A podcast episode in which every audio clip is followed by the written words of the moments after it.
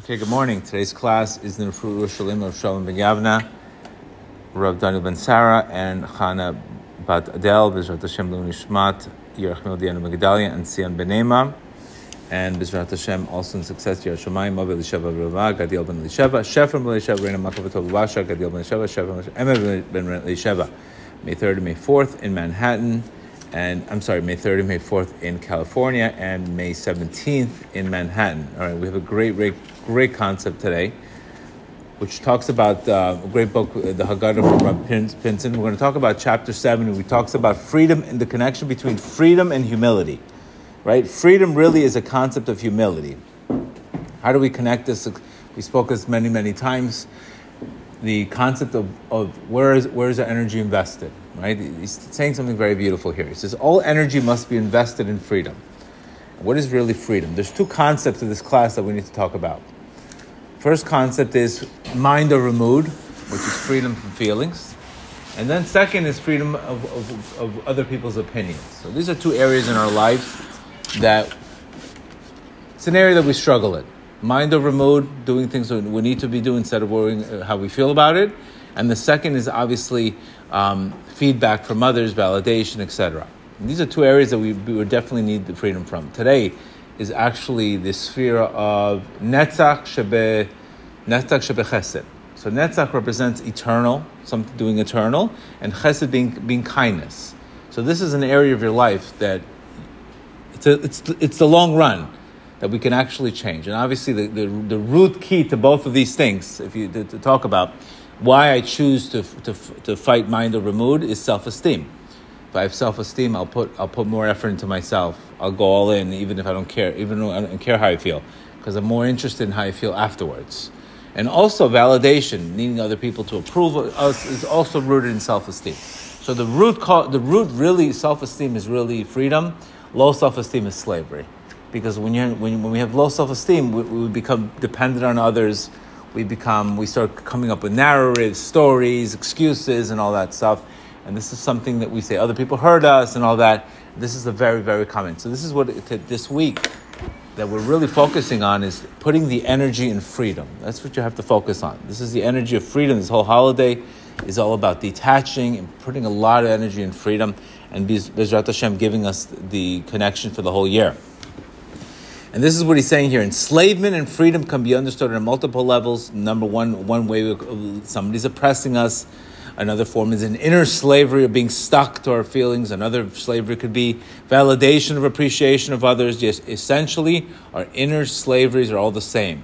The basic definition of a slave, according to his teachings, is somebody who is who is munkav, a composite of of, of uh, whose life needs a dependency on something else or a surrounding. A free person is completely independent.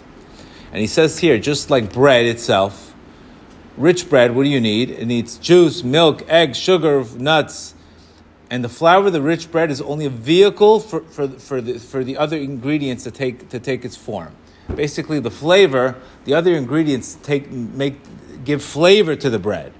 Where matzah, it's independent. Where the bread itself is, is dependent upon other things for flavor, matzah is completely flat and on the ground. Nothing is needed. And this is why you could see, we spoke many times, that, that the bread itself, you just let it, you put it in the oven, it rises on itself. But matzah has to be watched and watched and watched. And so much work you have to work on humility. It's so much work you have to put onto it. It can't rise. And this is where he's connecting to. What he's talking about here is something very, very... And this is exactly what, when we're, when we're leaving Egypt, the representation of Egypt is the matzah is a bread of affliction because it's flat, humble, and just like we need. It's bread of freedom and also bread of poverty. But the, the concept of bread of oni, poor man's bread, I mean, needing... needing when, I, when I'm whole, I don't need anybody to validate me. This is another thing Rabbi Nachman spoke about, that the reason why we, we seek to fight all the time and the reason why we're using all our energy in the wrong place is because we're not using, number one, we're not using our blood to serve God. If we used our blood to serve God, we would be humble. You know, technically, after a person prays and he learns, he should be more humble. He should recognize that energy is, is inward. He should be better, feel better about himself. But when we're not putting in that effort in Torah and all that, we become very argumentative, we, we're in a bad mood, and then we we we we, We usually blame others for everything. And he says a common type of, of enslavement is to one environment, and the outside world involves the weather, for example. For example, if a person wakes up in the morning, how's it, how's my day going to be? Well, let me look out the window. That will tell you the day my day is going to be. Then you're ensl- you're enslaved to the weather. And if you get into any kind of, you know, being an athlete or being in any kind, forget what the weather looks like. Rain, snow, you're going and doing your thing. That is ultimately the freedom, not even depending on the weather. Otherwise, again, we're too dependent upon opinions, et cetera. And what happens is, is when our inner temperament is dependent on others, a slave is dependent on their master. So just think about an area of your life where there. And again, number one, you have to recognize it's impossible to make people happy all the time. It's impossible. So if a person's married, he's going to try to make his husband happy or wife happy. That's never going to be possibly all the time. You'll have, again, moments of it. You'll have moments, like Rabbi Nachman says, it's either running or returning. You have moments of happiness. You have moments of sadness. You have moments of everything's love. And next thing you know, like what happened. This is a, it's a very common thing. So we shouldn't also be dependent upon, okay, I'm having my, I'm having an issue with my, my, my spouse or something. Something's wrong with me. No, there's times that you have to understand, just like the weather, sometimes the weather's great, and sometimes the weather's lousy. There's, you have to be able to go with the flow. That is a very, very, very important concept. The, the ability of freedom is all about, it is what it is mindset. This is what I have, it is what it is. Because what happens is when we don't accept what is, we're sort of denying God's will at that moment. And there was a great, great... Um, There was a great story I heard the other day. There was a story about a Hasidic family that went to, um, you know, they, they're very big into their, you know, being by the Seder with the kids and the grandkids and the silver goblets and the and the whole, the big pay, Seder plate setting being set up, et cetera. You know, the whole, you know, the whole nine yards. And what happens, there was a story where, I, I forgot the name of the of the rabbi who said this. But there was a, another Chesed that came home, the table wasn't set. Everything was a mess. And, you know, he's expecting this, the meal and everything in order. Everything was a mess. So he told his grandson, you think freedom is sitting by a table with all this gold? Freedom is being able to be able to accept things as they are. That was freedom for him. Freedom was for him is to be able to come home. The Seder wasn't, everything was all over the place. And he didn't get upset. That is freedom. It's easy to be free when everything's perfect. But when things are in chaos, that's really the test of freedom. That's much harder.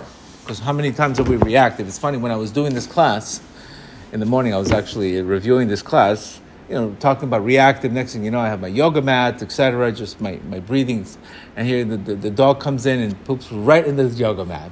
So just, just to show you, it was like almost, I almost, because I was learning the guy, I almost laughed. But who knows, another day you wake up in the wrong side of bed, what are you going to do, start yelling at a dog at five o'clock? Where, where's our energy going to go today?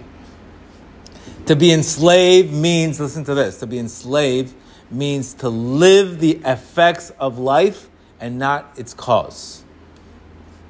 So this is where, again, Joe Dispenza speaks about, don't let your personal reality become your personality. Let your personality determine your personal reality. See the difference? One is the cause of life, one is the effect of life. This happened in my life, that became my personality. Versus, because I'm a resilient person, I have a resilient personality, this ends up happening. I'm the cause of life, I'm not the effect of life. And that's a big shift in life. One is making things happen, one thinks happen to him. And this is a big message. Are you making things happen in life, or are things happening to you? A free person is the cause of life, while an enslaved person is the effect of life. And this is the difference between giving away power and et cetera. And he says one of the ways that we need to get to this is this concept of equanimity, which is in Hebrew the word hishtavos. Hishtavos is ma- being able to to, hand, to be able to have mental composure regardless of any situation. Regardless of any situation, being able to have mental composure. Why is it, why is it such a big deal? Because we have to believe that absolutely everything is divinely ordained, and to the degree that you have faith in your life, if there's supposed to be a tire, that, that, that, that the flat tire, then this is what your Creator wants from you. He wants you to serve Him with the flat tire. You understand? Each message has its own message. And usually this is where we, we lose the concept of, I have to go through the storm, but the storm eventually will be over. And it's only a storm. It's not my identity. On a subtle level, reactivity is an enslavement and exile with a specific narrative. This is, again, as a Scorpio, how much work I've had to be on reactive uh, versus responsive versus reactive. I read one of the things that gave me a tremendous tremendous leverage was there's a Mishnah in Pirkei Avis that talks about the difference between a wise person and a fool.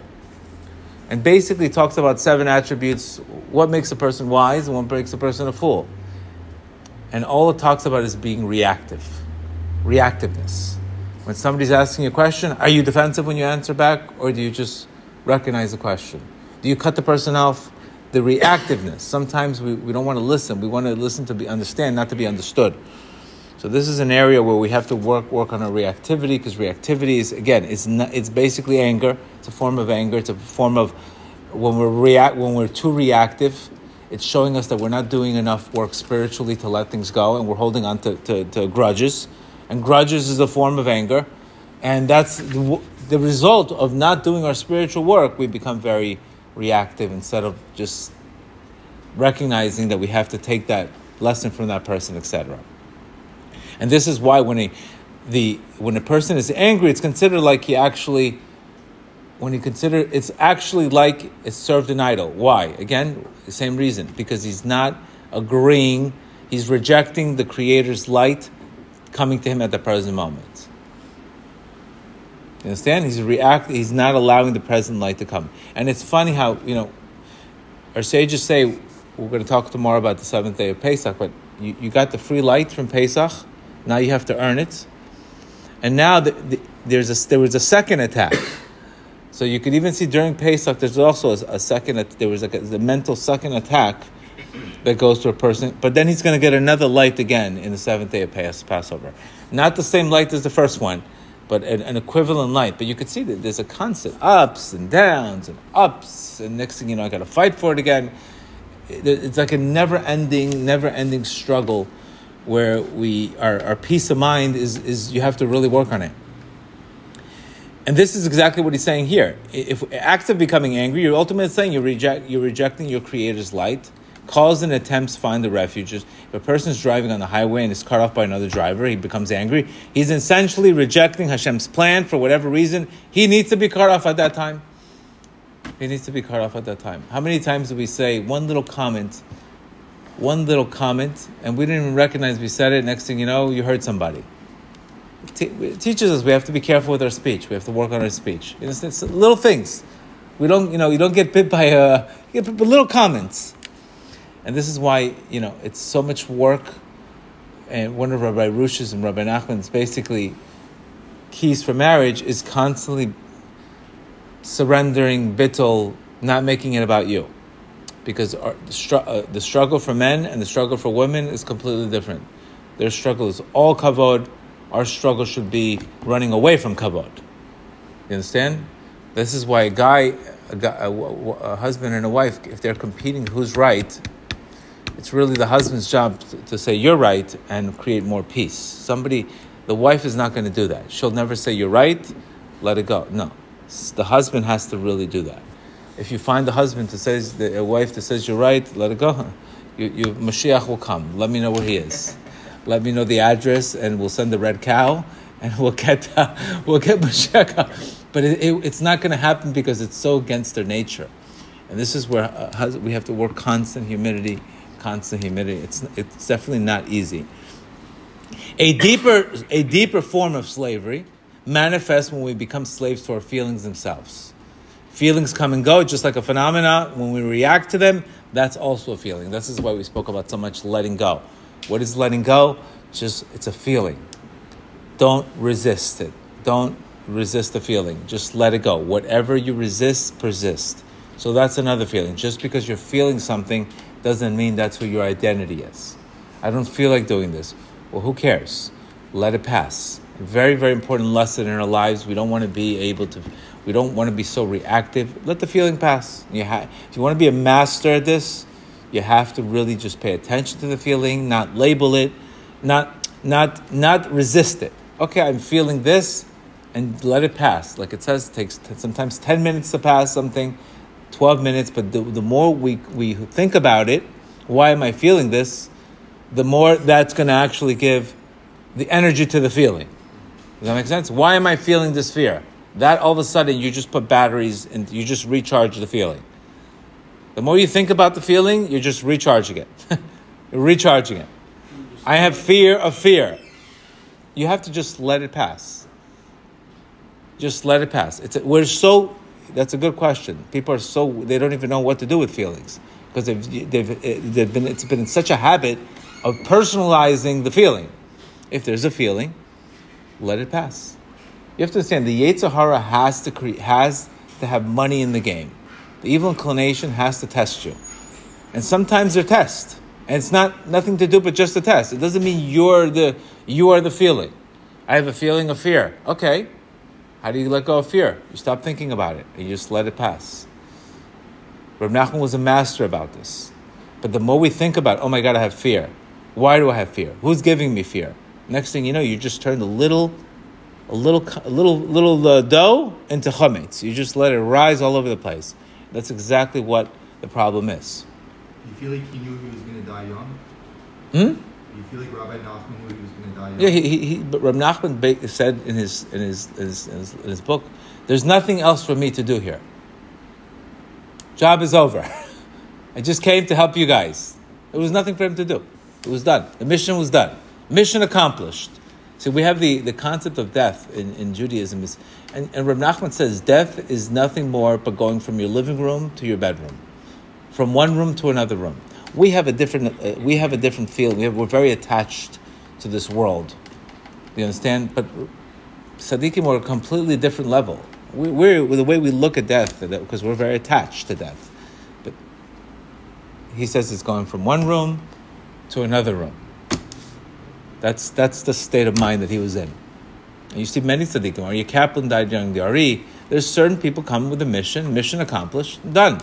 That's all they have to do. This concept of eternal and, and living forever, it's not it's not a, it's not a concept. That's why it's very, very important a person understands this concept. Because at the end of the day, when you understand that, again, you're here for a mission, then every little thing's not going to bother you in life. You, you'll be able to let things go. I'm here for a mission. But if you make the whole world about you, then you're not even living anyway. You're not living anyway. So again, being able to understand that feelings come and go, and the reason why we get these feelings is because what we hold on to. And the more you let go, the less you're going to have these feelings. For example, if you start building bitachon, you're not going to have really feelings of anxiety anymore. You're not going to have feelings of fear anymore.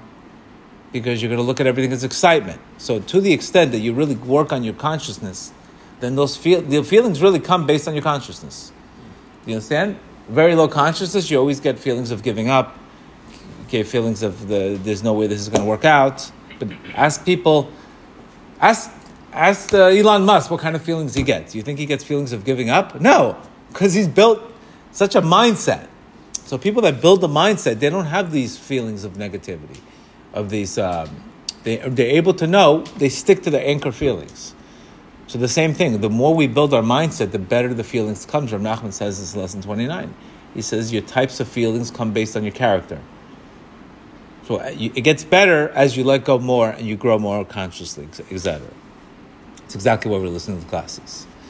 So he's saying on a deeper side of slavery manifests when we become slaves to our feelings themselves. Feelings come and go, just like a phenomena. But when we react to them or attempt to get rid of them or hold on to them, we solidify or attempt to avoid them or attempt to numb them.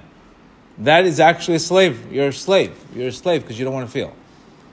You don't want to. You don't want to feel. So you have to just let the feeling ha- happens. The feeling comes, and it usually goes away as long as you don't pay attention to it. In order to let a feeling go away, you have to just notice, what am I feeling? I'm feeling fear. Now, if I think about who's giving me fear, it's never going to go away. Because now I'm attaching that person to fear. But if I think I feel a sensation of fear, just like, for example, you feel you fear sometimes something scratching on your back, right? And if you don't scratch it, you just leave it alone, it usually goes away. But if you could say, who's causing me to feel a scratch? Why am I feeling a scratch? This scratch is bothering me. it's just a scratch. It goes away. It's just, a, uh, that's it. It just goes away. An itch. Sorry, not a scratch, an itch. It's just an, it's an itch. It goes away. Just don't pay attention to it. It's exactly the same thing. Why am I itching? Did I take something like that? Did I eat something? Did I drink the wrong thing? Did I get an allergic reaction to this? That's the resistance to the itch, making it bigger than it is. Oh my God, how long is it going to be there? I can't take it. It's uncomfortable. That's all resistance. You see how much energy you're giving it? It's just an itch. It's a feeling. You let go of it by not giving it energy. It's a feeling. That's it. And it's just like a cloud that passes off. The best thing to do it is get it, get into your breath. Get into your breath. The more you get into your breath, the more it just dissipates and it just goes away. Just like a hunger feeling, all of this. Just, but the, we are so controlling. We're bothered by it. It's uncomfortable. We're, so we're like a slave to that feeling. To let it go. Just let it go. Let it go. Listen to a little Wim Hof. Let it go.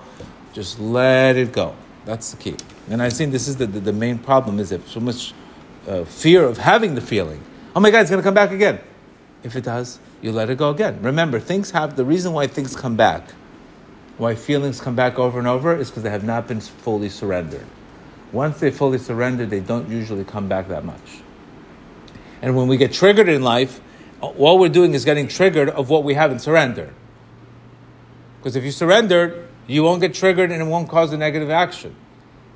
You understand? It's only triggers really, really affect you because you're still teaching you. God's teaching us that through that trigger, you're holding on a tremendous amount of negative energy in that area of your life. Same thing as a muscle being sore. If you touch it, yes, because it's sore. Same thing. No difference. You have to, this is the ultimate way to get mental peace, is to not identify yourself with absolutely anything. Very, very important concept. And this is what he's saying. If you feel a sad sensation, then you believe you're sad. If your significant person does not acknowledge you. So again, don't identify yourself with these feelings. This is where the, the, the very, very important concept. And he's saying here, in every moment of enslavement, there's two parts. There's the core narrative, the story, and its sensation. We spoke about this a thousand times, right? A K A Joe Dispenza. What is it? Every every feel, every situation in your life ended up with an emotion, and if that emotion is does not become wisdom by elevating it through faith or through trust, then that feeling, that emo, that event that happened, cre- constantly repeats itself. Wires and fires together, and the result is an emotion. Angry, sadness, grief, shame, et cetera. The more you replay it, the more you you give it energy, the more it stays with you, the harder it is to get out of it. So any situation, our sages say, right away when you're going through something, you give it meaning. Let's say I lost money in work. I could say, I'm a failure, you get angry, I'm angry because I should have done better. I'm a failure, et cetera. That keeps on pl- playing over and over. Look at you, you lost money, you're so responsible, negative, negative. Over and over and over again. Or you could say, thank you, Creator of the world. You taught me a good lesson. On, you taught me a lesson in business. Failure gives you experience. Ex- experience gives you success. I'm on the way of success. You just elevated that experience to wisdom. It no longer replays in your mind over and over again. So that's a simple tool on how we're talking about this. So this this way, we're not a slave to that emotion over and over. Many people have this issue. They wake up with the same thoughts over and over and over, over again. And we really, really need is to let it go. We have to let it go and elevate it. And wisdom is the memory without the emotion. When you have a situation in your life that you've let go of, you've elevated, it no longer replays in your mind. It becomes wisdom, period. And we all need, experience gives us wisdom. So again, two concepts, your identity and your void. Change the story. This is why he's saying everything, the enslavement is having a story. This is my story. My story is this. I got divorced, blah, blah, blah. That's my story. This is my story. This is why I can't do this. This is my story. This is why I can't do that. This is my story. This is not freedom. Story is an enslavement. That's not freedom. When you have a story, it's not freedom. Unless it's a story, a good story. But if it's a story giving you the reason why you can't do something, then that's, an, that's a story of enslavement. And that's where we, we really, really have to work on getting out of this concept. And that's only, the way we do this is only by humility. Because when we're in, when we practice humility, we start, again, we start taking the chametz, which is inflated, and bringing it back into reality. And like he says also, it's funny how it's, it's almost, this, this this whole chapter is exactly what I've been saying. It's exactly that. One, once you do have a narrative, and you have, and you're tying that story with a specific emotion. Let's say you have a traumatic situation in your life, and you didn't you didn't handle it the right way, and you're tied to that emotion. And what do you think is going to happen? That emotion is now going to use imagination to take that event and make it much worse than it really was, which is the absent, absolutely opposite of of of, of matzah. Matzah is, this is what it is. It's humble. This is a challenge I went through. But if you don't, the chametz is taking that event, and this is where you hear that most trauma victims added fifty percent to the story of the what would happen to them. You went through a bad relationship. Because if you didn't handle it well, you added fifty percent to it. You know, I mean, I've been abused here. I've been abused. Just the the, the over, over, over embellishedness of the chametz that was created. All of a sudden, that's all made up, by the way. Half of it is made up. fifty percent is reality. Study shows, this is by Joe Dispenza, and fifty percent is all made up. So we have to be careful that we're not mourning a story that didn't even happen one hundred percent. So this is also part of the chametz that we have to work on. We have to work on it. And the way you do that is through humility. Humility is humble. At the core of who we are, we need to remember who the core of who we are. There's no story. We are simple and humble, like a matzah. We're souls. Any anxiety or anger that is mixed into our lives is there because of our attachments to our narratives and the effects of life. While our natural inclinations, traits, and true desires themselves are consistent with the matzah, chametz can appear when we become reactive, et cetera. And this is what we have to understand. Chametz represents an inflated ego and a distorted reality of our mental stories that are blown out of proportion. We all carry the stories of the past, but that doesn't define who we are. So we have to start going back to eating matzah with kavanah, allows the bursting of the ego, divorcing the story, marrying the truth. That's what you're really doing with the matzah. You're divorcing the story, and you're and you're eating the truth. And when you're eating the truth, that's where we could take everything back to wisdom, and then we could start becoming free. And that's through humility. Humility is to go back into that story and really, really process it differently, without the exaggeration and without the personalization, and not making something much bigger than it is. And this is what happens when we tell a story. We make it much bigger than it is.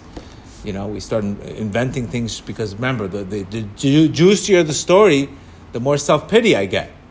So now if I have an active audience, I need a lot of self-pity, which I get, that's a little bit of a, I, I get a kickback from the self-pity. So if I make it juicier and juicier, I get more and more benefits from when I'm in self-pity. And that's what chametz does. So Hashem help us all. We should all go back to humility. Matzah is humility, and matzah is freedom. Have a great day.